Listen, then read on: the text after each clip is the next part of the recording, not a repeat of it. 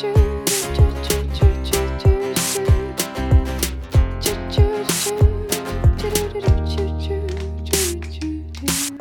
ora welcome to the show. You're back with Aaron and Dale on When Lambs Aside, the podcast. Hello. So, what are we talking about today? Today it's restorative justice. Finally, after we've sort of been touching on it for two weeks, um, we have Chris Marshall, who is the chair in restorative justice at Wellington. Yes, Victoria. Victoria, Yeah. Victoria University. University. Yeah, it's Wellington. Yeah, Chris's research focuses on restorative justice theory and practice and its application in society. So yeah, Yeah, and Chris used to be a lecturer at Laidlaw College, where me and you both studied for a time. um, my, not my lecturer. Not our lecturer, no. No. he was he was before us. But so a few connections there. Shall we get into the show? Let's do it. Well, kia Chris. It's awesome to have you on the show today. Do you think you can tell listeners a little bit about who you are and what you do and what's gotten you into this space? Sure.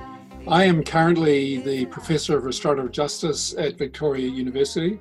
It's a position that's been around for about seven years now, six or seven years. Quite a new departure for the university, in fact, in terms of the world, to have somebody who's dedicated entirely to promoting restorative justice. So uh, it's been a tremendously exciting journey so far. I think the restorative paradigm and the sorts of ways that it helps us to think about relationships are just hugely important. Before I took up this position, I was in the religious studies program at Vic for 10 years. And then before that, I taught New Testament studies at Laidlaw College. So by background, I'm actually a New Testament scholar. Mm. And it's through that work that I've become very engaged over the last 30 or so years with restorative ways of thinking and working. So the current role is a kind of the you know the apex of my life really. It's a chance to bring Mm. things that I've believed and thought and written about to real sharp focus in, in terms of practice. Wow, That's really interesting. In, in terms of restorative justice, I mean, what is it? Yeah, good, good question. Funnily enough, you know, New Zealand is one country where people are familiar with the term or, or increasingly familiar with the term. Internationally, you'll still get blank looks from people if you use the term. But here, you know, you often hear on the news that somebody has gone to restorative justice and the person doesn't feel the need to explain it. So there's a kind of sort of a subterranean consciousness of the process, but there's also a lot of misunderstanding about it. So as with all new fields of inquiry, defining the, the issue becomes very contested, very hmm. much debated. But the way I've come to define it is as follows, and I'll just read you the definition that I've come up with and work with because it tries to put a lot of the real key ideas into a single statement. So, restorative justice is a voluntary relational process where those with a personal stake in an offence or a conflict or an injustice those who've been directly affected and have a direct interest in what's happened come together in a safe and respectful environment with the help of skilled facilitators. So it's a conversation where facilitators help them to have the, the kind of korero that they need to have.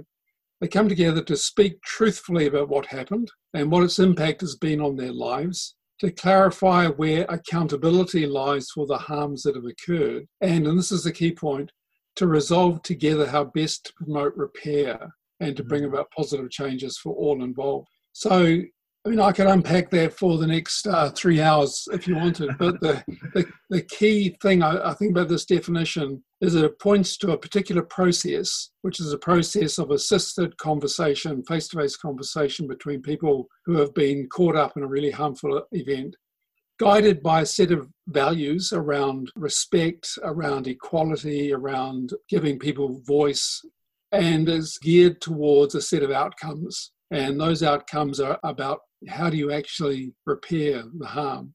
Not just what you do to punish the wrongdoer, but how do you repair the harm so that both people and the wider community have positive changes occur. So one of the one of the simplest ways to try and get across what's really distinctive about this approach is to think of the way that by and large our justice system or our education system or you know society at large respond when an, when an episode of crime or an episode of harm occurs. And essentially, our justice system is set up to ask and answer four questions. First question is what rules have been broken? Secondly, who is to blame for breaking those rules? Thirdly, what penalty do they, do they deserve?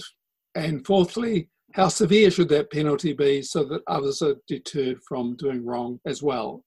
So, what laws have been broken? Who is to blame? And how do we punish them?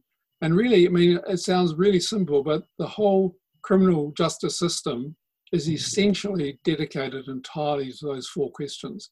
Mm. A restorative justice approach comes at the issue and asks a different set of questions. It asks who has been hurt and what needs do they have? Who is responsible for causing that hurt and addressing the harm? What needs to be done to put things right again? And how can we prevent it from occurring another time? So the focus is focusing on hurt, injury, focusing on responsibility for that harm, and focusing most of all on, on repairing the harm. And that's why the term restorative is, is the adjective that's used. Mm. The former questions are about retribution, they're about you know, how do we strike back in a way that's just and proportionate? Uh, restorative justice is about what do we do to restore, particularly those who have been hurt, the victims, but also what do you do to restore the offender and what do you do to restore the community that's been harmed. Mm-hmm. So it, it's a quite different way of thinking about the problem. And if you think about the problem in those terms, you come up with different sorts of solutions. I know, I know that a lot of people, when we start talking about restorative justice, their first thought is, "What about the victim? Um, isn't this just letting the criminal off easy? And isn't there a risk here that the victim is going to be hurt even further in the process?" Yeah. What do you say to that? Uh, well, a number of things. First thing to stress is that the whole process is voluntary, so nobody is forced into it. It depends upon the offender being willing to have this very challenging conversation it depends on the victims wanting to have this conversation and feeling that they've got needs that the other person can help meet. And it depends upon the facilitators making sure that there's not going to be further risk of harm. And so the process is fundamentally intended to be safe. So a victim is feels that they're at risk or the or the facilitator feels that they're at risk of being harmed by the process and will not go ahead. That's the first thing.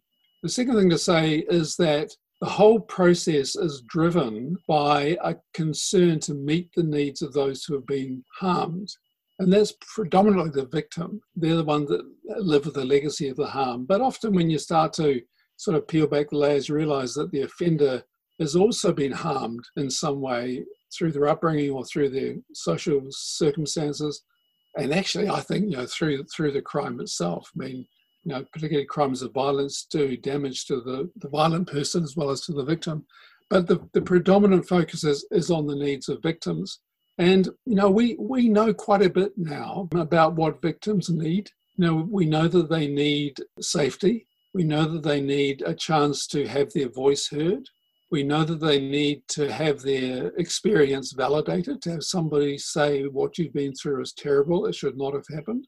We know they need a sense of vindication to be told that they didn't bring it on themselves because victims will tend to blame themselves for what's happened.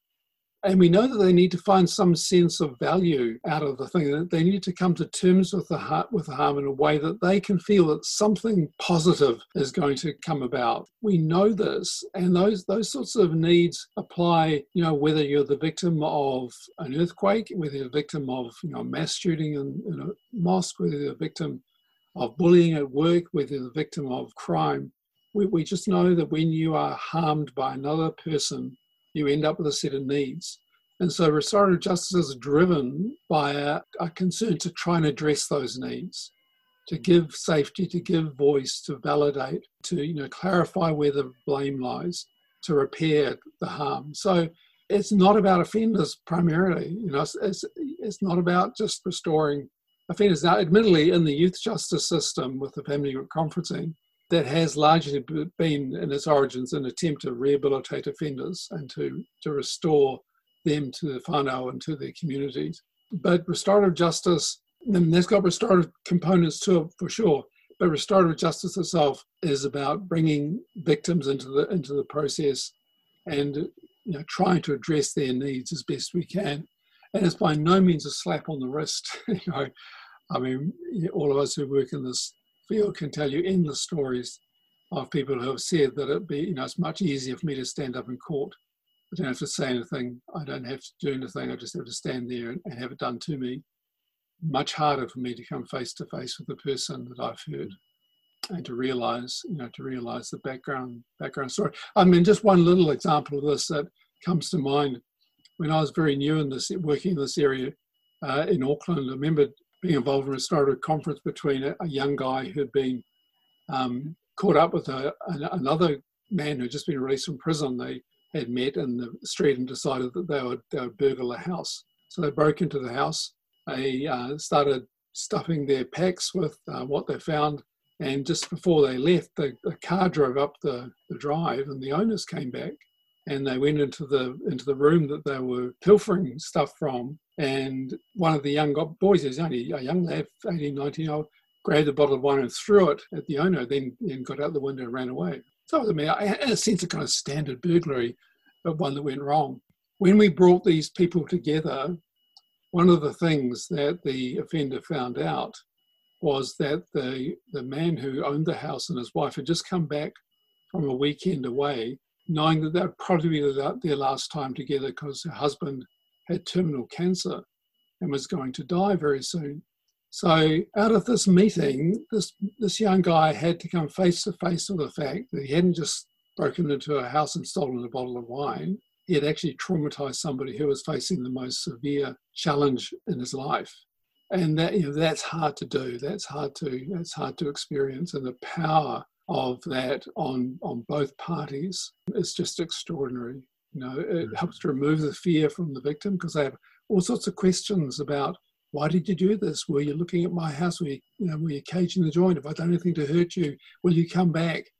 Uh, all kinds of questions that, that only this other person can answer. And the person who's caused the harm has to recognize what it means to harm another person.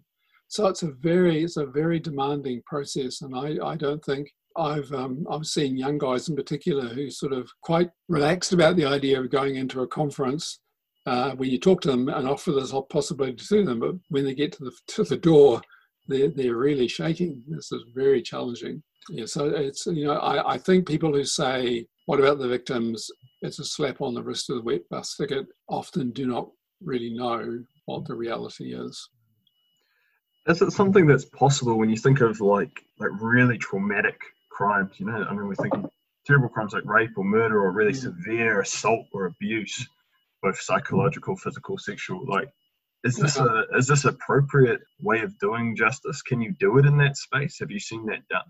Yes, yes, I have. And in fact, I, I'd go a wee bit further and say that the research shows and the experience of most of us who work in the field confirms that the more serious the harm that a person has suffered, the more this kind of process is appropriate as long as you know, as long as people opt into it, and not, and and as long as they're not compelled to do it too quickly or at a time it's not suitable.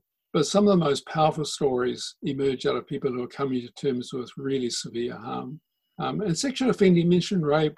The two areas where I think there is most concern is, is sexual offending, such as rape, or, or particularly offending against children. And that's another whole area of complexity, but sexual offending generally, and family violence. And the reason why family violence in particular is a challenge is because the parties to the harm go on living together under the same roof often. And unless you're committed to addressing things behind the violence, not just the episode of, of the violence, you know, then you can create risk. So there are some complex areas of practice. But having said that, the people who have suffered really severe interpersonal harm, especially crimes of violence, often get the most out of this kind of process. Being said, for example, if government or governments want to invest in RJ, and they do, and New Zealand does, they ought not to invest in the low level property crimes. They ought to invest in the severe end of the scale because that's often where the biggest return comes, the biggest bang for your buck. Well, if you were to envision our system, if we were to reform the justice system and put re- restorative justice principles at, at the centre and the base and, and build up from there, what would that system look like for you? Well, it's a really it's a really good question, Aaron, because this government is attempting to begin a process, beginning a process to reform the justice system. It's been going on now for 18 months, and there's been four reports submitted to the government one of the things that's common in all these reports, and these are reports from communities, from Maori, from victims, two common themes that emerge through it. One is the current justice system does not work. And the second is we want a system that seeks to transform, not just to punish. And that's true of victims as much as it is of communities where, you know, disadvantaged communities where, where most offenders are found. They want, want a system that tries to change things on the ground. So, so it's really it's a really crucial question. How can we reform our system so that's more restorative? And it's it's a hard question to answer. And one of the I think one of the challenges of sort of upscaling this approach and of making it more central is this voluntary nature. So it's really important that people opt into this, that you know that they're not having it done to them. Uh, one key restorative value is work with people. We don't do things to people. You know, not not everybody, and you know, probably not the majority of people uh, would be prepared to go through the full restorative justice meeting. But you could do a number of things. One is you could articulate what the central goal of your justice system is. And if you were to say, we want a justice system that seeks to heal, that's our goal. We want a justice system that seeks to restore. Want a justice system, or put it really least controversial terms, we want a justice system that repairs. If we were to actually embrace that as a concept, rather than we want a justice system that identifies wrongdoers and punishes them, we want a justice system that attempts to repair, then I think every part of your process could be could be rethought around that. So when a person appears in court, the question is not just is this person guilty, and if they're guilty, what you know what level of penalty do we have, but is this person responsible for harm? What do they need to do to bring about repair? What I mean, what have what have judges when they um, made the decisions on sentencing were to think about what's going to be the most reparative thing I can do? You know, what if the money, you know, the billions of dollars, literally billions of dollars that goes into the prison system, what if even a tiny proportion of that was invested in community uh, justice centres where community members could try and resolve the harm outside the system? What if we made restorative processes evolve, uh, available at all points of the system? When the police, you know, and the police are actually doing some pretty impressive stuff around this at the moment when police are the first to get to, to come to a situation of crime or wrongdoing, if they were empowered to think about, well, how can we resolve this in the least intrusive way? You know, how can we, the least damaging way? And then restorative conferencing was part of, available as part, as it is with the court process, and then in prisons, and then post release. If we, you know, if we had a lot of more options for people to have these kinds of conversations with people that they have hurt or the communities that they have rejected, then I think we'd start to have better outcomes. You know, people, people often say that they want, and especially you know, in the public space, they want policies that are evidence based. And I, I think, you know, what if they just said that about the, the incarceration system? What if you know we ran that according to what the evidence tells us? Well, the evidence tells us that vast majority of people reoffend, that families are broken up, you know, that people are rendered unemployable, it exacerbates poverty. What if we were led by that evidence mm. rather than by the kind of instinctive drive to make sure that wrongdoing is penalised? Mm. You say in your book, um, Beyond Retribution, that there's there's no correlation between crime rates and imprisonment. Yeah. And, and, you go on to say sort of our massive institutions of punishment have more to do with the for the demands of retribution than they do about justice. Yeah. Can you can you speak to that? Because I think for, in some people's minds there is a correlation. I mean, if we yeah. punish people, if we put them in prison, um, we're going to have less victims. Yeah. Is that is that true? Yeah. No, it's not true. And I mean, criminologists and sociologists have known this for generations most of us think, and when you think of the political rhetoric around this stuff, uh, it's always about crime rates increasing. We need to be tougher in order to get the crime rate back under control. The fact is that our crime rates in New Zealand are the lowest they've been for 30 or 40 years. I mean, there are exceptions within that broad generalization. There are some kinds of crime, uh, crimes of violence, and so on, that are, have increased. But, but uh, the overall crime rate uh, in New Zealand at the time when we were, we were ramping up a punitive system, the crime rate was decreasing. So the prison rates were going up and the crime rate was going down. So, you know, why is that? A lot of it is to do with knee jerk reactions to particularly nasty crimes. And, you know, we've seen this around, around the world. Classic examples of New Zealand are particularly nasty, violent crime when you know things have, have not gone well.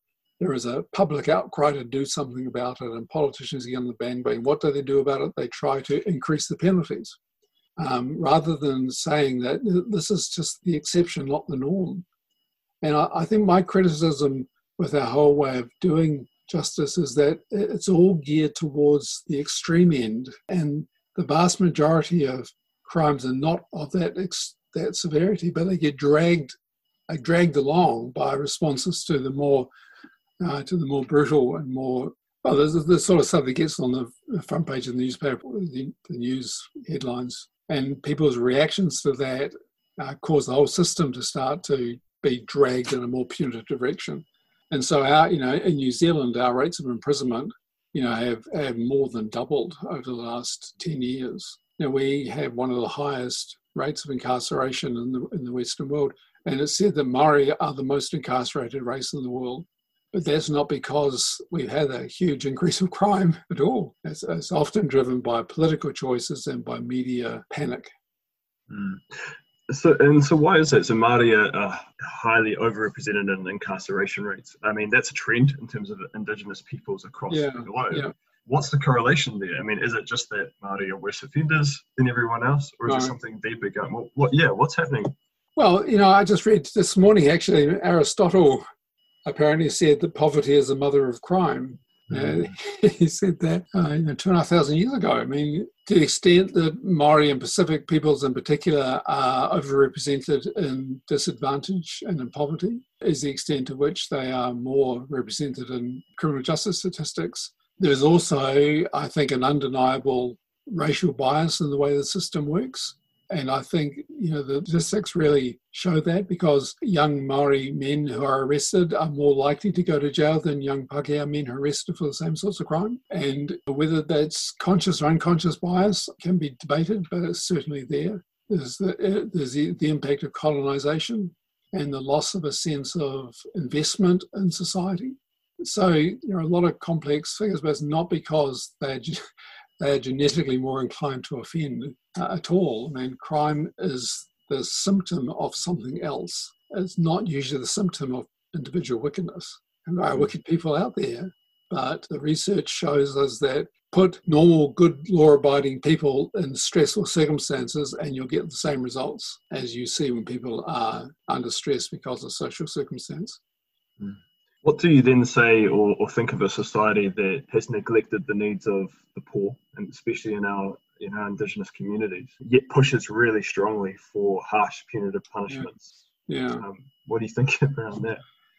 Well, yeah, I guess I'm part of the you know I'm part of the privileged sector of society, and so you know, maybe I shouldn't say anything. But I think if I were a biblical prophet, the Old Testament prophet, I think I would say a lot of very harsh things because I think you're right that those who are beneficiaries of the way society is at the moment have enabled the exercise of power by the authorities and by our system to be used in a way that maintains their own power and well, persecutes is maybe too strong a word, but continues to oppress those who are the losers in the, in the society. So, you know, I, I hope maybe the coronavirus thing is giving us a little bit more cause for hope, but I, we, we really in our society have to recognize that entrenched inequality is bad for everybody.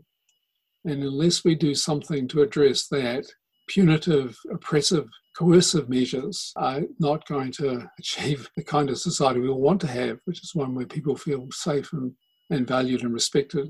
You know, so really there's a social justice question that needs to be answered before we try to answer the criminal justice question. And if we try to answer the criminal justice question without addressing the social justice question, we'll, we'll just end up with more of the same. There's a narrative in leading up to this election, which is very much trying to push back onto, I guess, our Christian heritage and uh, and tying that to the law and order narrative, saying you know that that is part of our um, our history. Now, you, you put a very different vision of, I guess, the Christian story when you paint your, your theology around restorative justice. How do you see I guess, this other narrative? And how does it contrast with, I guess, the dominant narrative that seems to be very deeply ingrained in our mindsets around what it means to, to do justice? And yeah, yeah. Wow, it's a big, it's a big question. I mean, you've read Beyond Retribution, which is uh, well done. yeah. But you may remember there when I look, when I began sort of researching that book, the question I was asked to speak on at a conference was, what does the New Testament have to say about crime and punishment?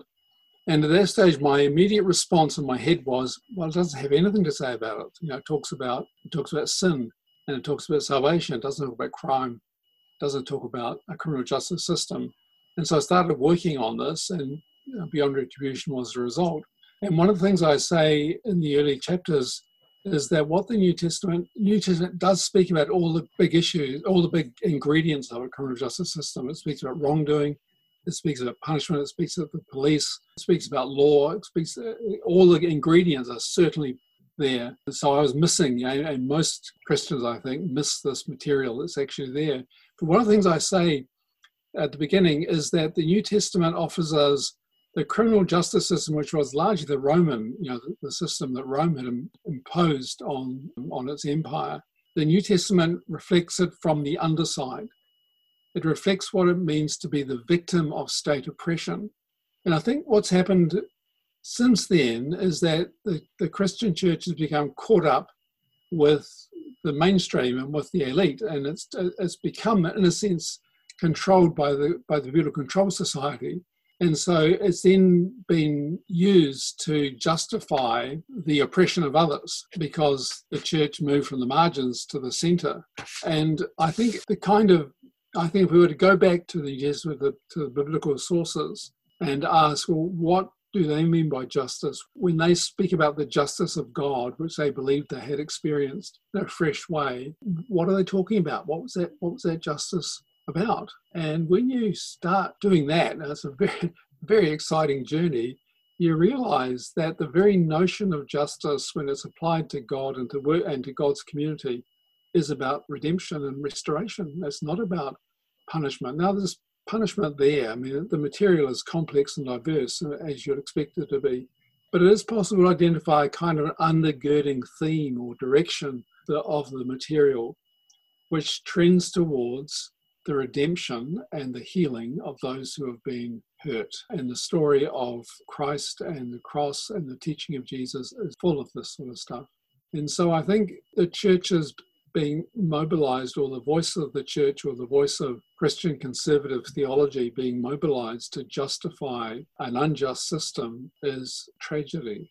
I mm. think it's, it's, it's, a tragedy for society because they have domesticated the radical subversive nature of Christian faith. It's a tragedy for the church because it starts to simply identify Christianity with kind of otherworldly stuff rather than with genuine social transformation. And it's a tragedy for anybody who, who you know, wants to understand this stuff in light of the story of, of the gospel. So for me, you know, I discovered restorative justice uh, at the time when I was discovering what the Bible has to say about justice. I was, I was expressly looking at that, and it was like a hand in a glove. I thought that they fit perfectly. And restorative justice emerged actually from experiments by Christian community activists about how can you bring peace to circumstances of violence.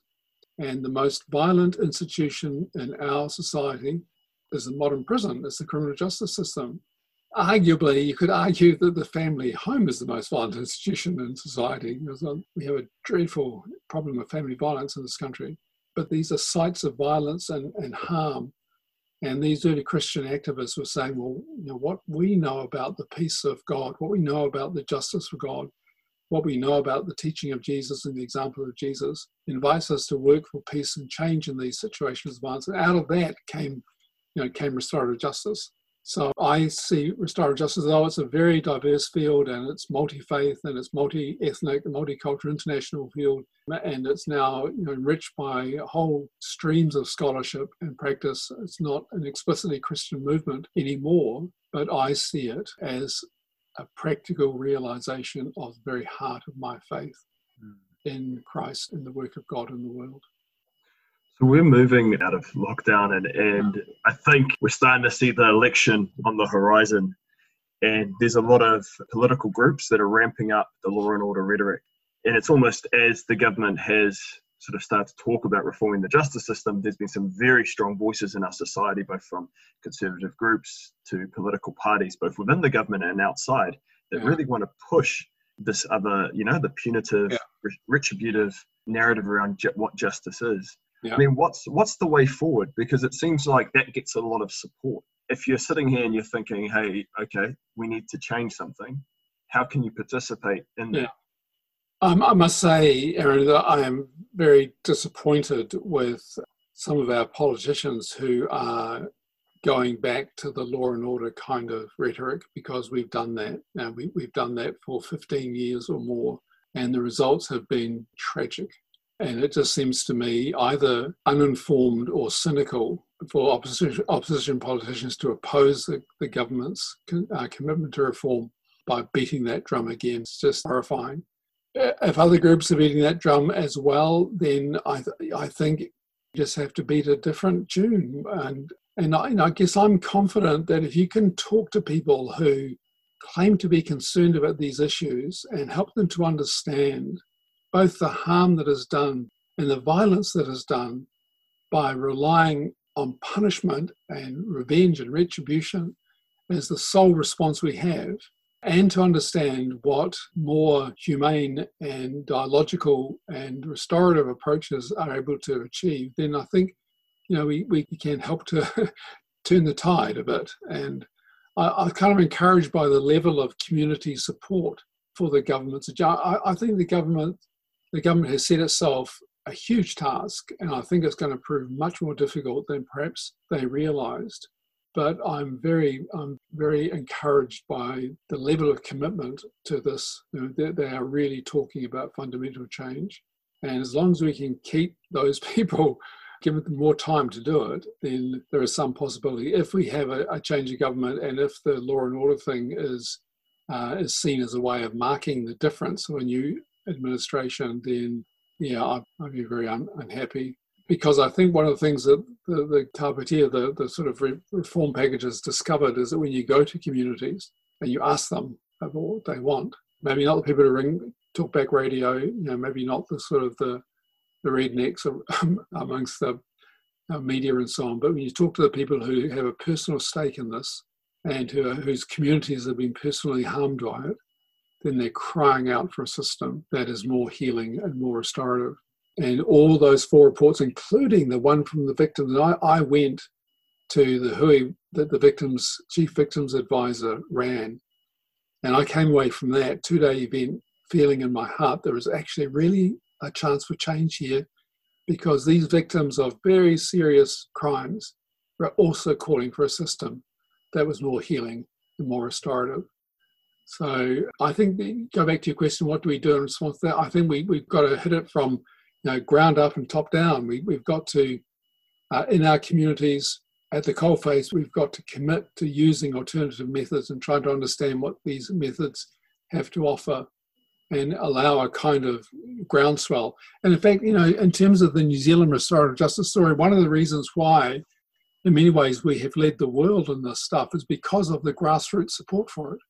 So we, we need to keep working at the grassroots. At the same time, we also need to work at the um, at the PR level and at the policy level and, um, and, and point to the evidence that, that there is for alternative ways of working. The story is often told of one of the Scandinavian countries. I can never remember which one it was, whether it was Finland or Norway or one of those countries. In the 1960s, was deeply ashamed of the fact that its criminal justice uh, statistics were worse than their neighbours. You know, the Scandinavian countries like to compare themselves to each other as we do to, you know, to our neighbours. And they thought this is terrible, we've got to do something about it. And so they, they began a reform process. And the two things that they did that helped them to achieve significant re- reform, you know, the, the, the rates of imprisonment fell, you know, by, by at least a half, if not two thirds, and they've stayed low two things they did was they got an agreement from the politicians not to politicize the issue, not to use it as you know as election fodder. And secondly, the press agreed not to sensationalize particular crimes. And that lowered the level of public anxiety about this. And you know, the Scandinavians, we're seeing this at the moment with the COVID stuff, they, they really want to trust the experts. And so they said, well, politicians don't know anything about criminal justice. Let's leave it to those who do know about it. Um, we would never run our economy by, you know, doing popular polls about things. We, we leave it to those who understand how it works. And so if we could get a cross-party agreement on reform, unfortunately, I don't think that's going to happen. It's been resisted in the past by parties on the on the centre right. But if we could, that would make a huge difference. If we if we get the, the press to stop, you know, if it bleeds, it leads kind of approach, and um, overly dramatising everything, that would help as well. So I guess as we as we close, is there anything last thing you'd like to say to someone maybe who's still really wrestling with this? You know, they've heard our sort of episode in the past where we talked about prisons and some of the problems with the system. They're sort of hearing what you're you're quoted all here, but you know, they're still quite not there. You know, this is quite foreign. What, what last words would you like to leave with them? Well, you know, the thing that we find that makes the biggest difference is for people to personally experience the power of this kinds of process. And you'll see the most hardened cynics start to have second thoughts when they realize that a restorative process, you know, well-run restorative process can actually produce quite significant changes. So I think for those who are you know, left questioning and a bit unsure, if there were, were ways in which they could meet or get in contact with people who work in this space and you know and, and have some sort of exposure to to the practice and even to the even to the theory, I, I think it would make a difference because it is a really hopeful thing. Mm-hmm. I think many of us, when it comes to the big the big political questions do feel a lot of despair about the chance of things being any different. But this, I think that there are alternatives. They do work. And they work not only in cases of severe harm, but also in cases of interpersonal conflict. Uh, they work in terms of group, you know, community building, decision-making processes. Uh, the, the principles are you know, almost endless in their application. And I think if people could, you know, expose themselves more to this and and, and try and and work and, and learn to live more restoratively, I, I think that would be, make the biggest difference. Awesome. Hey, Chris, thanks so much for being on the show today. It's been awesome having you. We really appreciate your time. You're welcome. Thanks, mate. Bye bye. Man, so a lot of really good stuff in, in that episode. Really value Chris's input into this conversation. I think it's a lot, a lot to offer, obviously. How do you feel about that, Dale? I mean, I know this is something you've been wrestling with as we've been having these conversations around like centering the victims and what they need and making sure that they're not sort of getting neglected through, you know, a focus on what the person who's done harm is getting as well. Like, how do you, what are you sort of feeling coming out of that? I'm still still back and forth mm. uh, all the time, constantly. I mean, after listening to that, times where I'm leaning very much towards restorative justice, and other times it's just constantly arguing with myself. But I mean, I can definitely agree uh, with what he said with how do you repair the harm so that you know all parties involved, as well as the wider community, can benefit from it. I keep trying to put my my head inside the head of the victim. Mm how they can still feel that justice is served. I, I guess it, again, I'm falling into the punitive, you know, something that I've I've believed in for a long time. Mm. So, yeah, I just I really struggle to to pull away from it. Mm. What, what do you think's the the big anchor there for you? Like, what's the hardest thing? I guess it's that we can't remove the harm away from the victim. Mm. You know what I mean? It's always yeah. going to be there in a sense, that kind of makes me also lean towards restorative justice because nothing we can do is going to remove the harm mm. that's fallen upon the victim. You know, whatever punishment we deal out, that harm still happened. Mm. He did say that he's seen it work, sort of a heavier context, but yeah, it's something I still struggle with. Yeah, I and I get that. Eh? Like it's, I mean, and, and he said that that the research seems to show that in the heavier context is where it seems to be the most powerful. I think his main, like the big thing he was really trying to emphasize through that whole conversation is this has to be a voluntary process. Yeah. Like you can't force someone who's been harmed to sit in the same room as someone who's done that harm unless they're ready to make that step. And what I hmm. understand of restorative justice is there's a lot of work that goes into getting people to the right space where they might be ready. And it's something that you offer them, it's not something that you do to them. Yeah.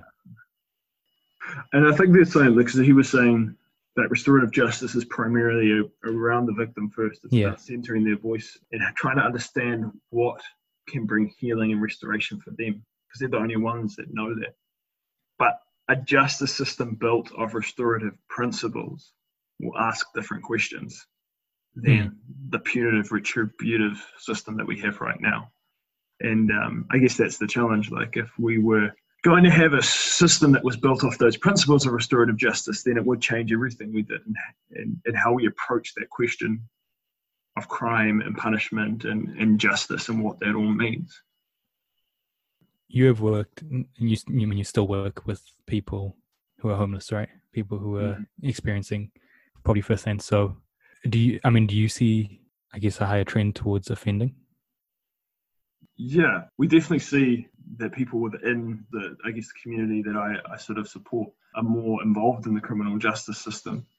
Um, mm. But when we when we unpack some of those crimes, like a lot of the, the criminal activity is is often crimes of desperation. It's you know young people that are in vulnerable situations and they're sort of just trying to survive and often you take people i mean we spoke about this before like people that have been really harmed and, and excluded from society and traumatized in their past and then they're just living out of the cycle of trauma so it's not necessarily necessarily that they're bad people doing bad things but that they're in the system which is just you know they've got no support they're just not in a good space they're not healthy like i often think that human beings when they're healthy when they're loved when they're cared for when they have the basic needs that they need to survive, most people don't commit the sort of real terrible crimes that we see.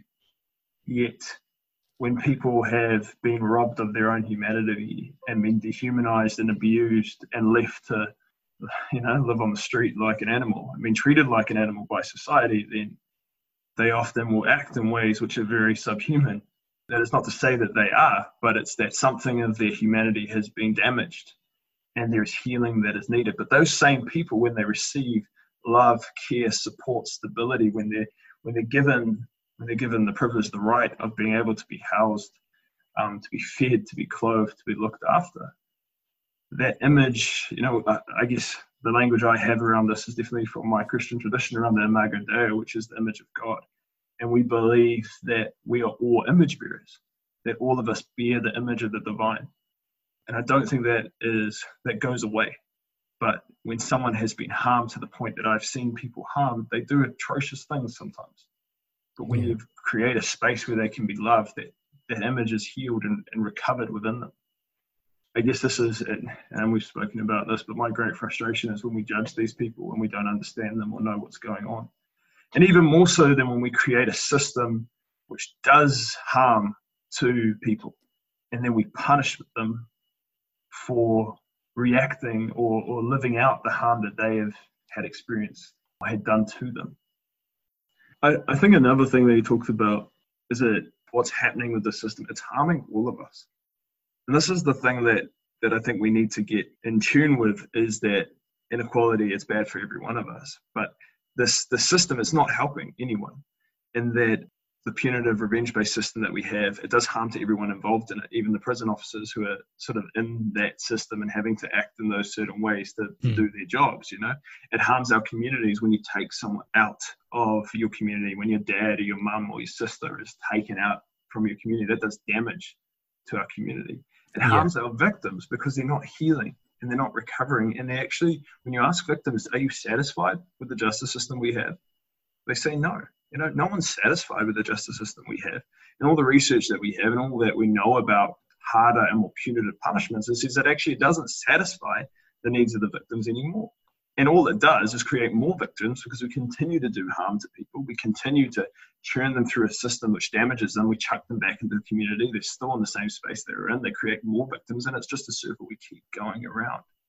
As long as we have a system built off the principles of revenge, we will continue to have victims and we will continue to be damaging our communities. Hmm. I was really shocked by what he said with Māori people being the most incarcerated race in the world. Yeah, That was nuts. yeah. I loved how he answered that question, by the way. Like, just it's not because Māori are worse people than anyone else. It Yeah. is- there is entrenched exactly. inequality in this nation that we have not addressed. Yeah.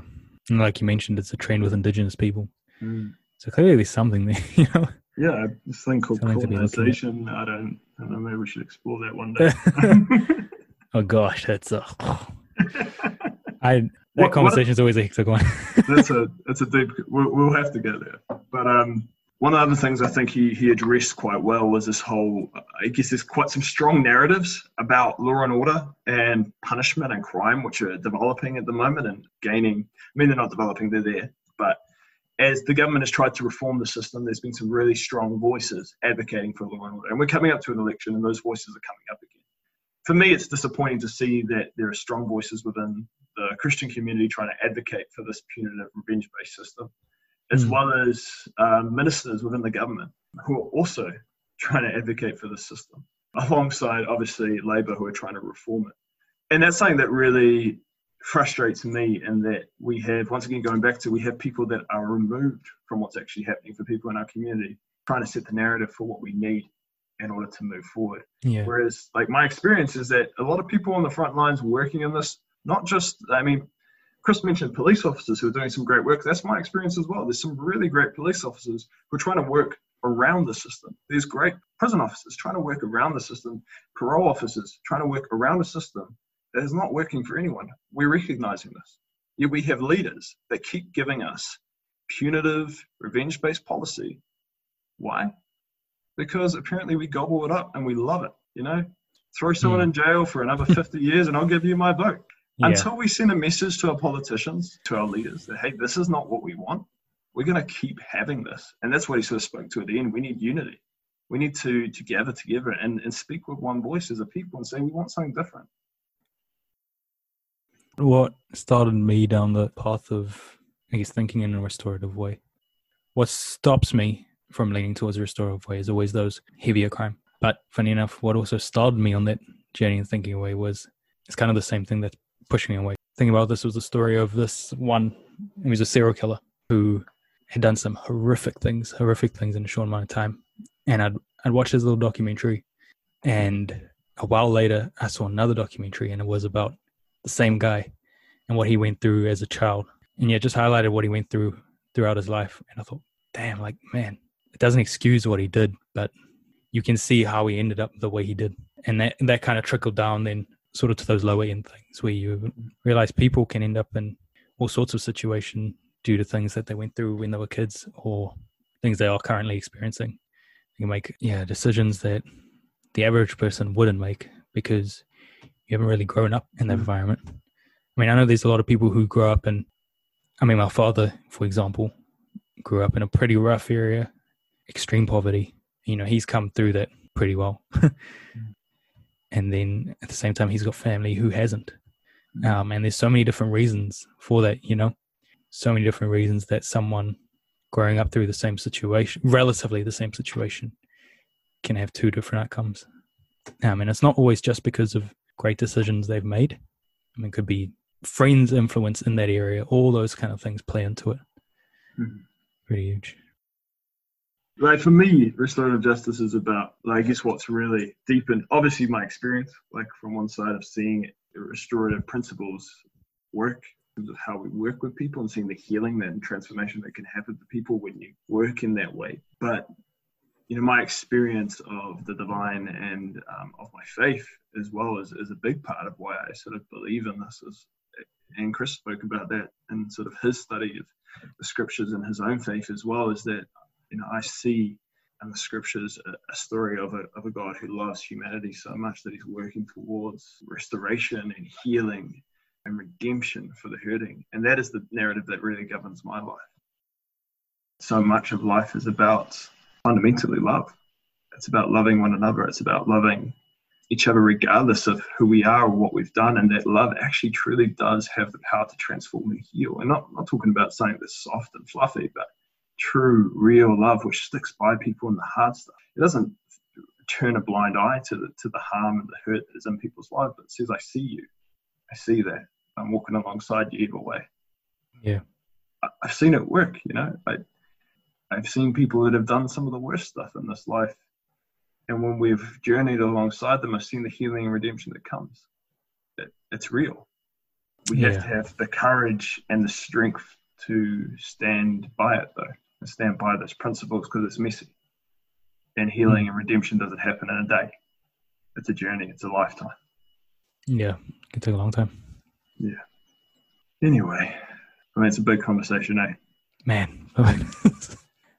Even now, just just going back and forth in my head. yeah.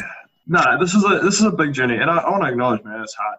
This is tough stuff, right? This is about people's lives. This is about things that really touch people, and some of our audience, some of you, some of whānau, like you may have experienced some real rough stuff in your life, and this may be something really hard. And, and we want to acknowledge that this is not an Hmm. easy conversation, and it's not something that should be taken lightly. But we want to invite you into that conversation, and we're going to keep talking about this sort of stuff over the next few weeks. And um, yeah, we'd love to hear your feedback. Let us know what you're thinking, what you're feeling, what challenges you, and maybe parts of the conversation you think we're missing. But anyway, thank you so much for all of those who have joined us today. We really appreciate you hanging out with us and getting involved in these tough conversations. If you're enjoying the show, really encourage you to rate us on Apple, let people know what you think. And yeah, we'll be back. So yeah. Just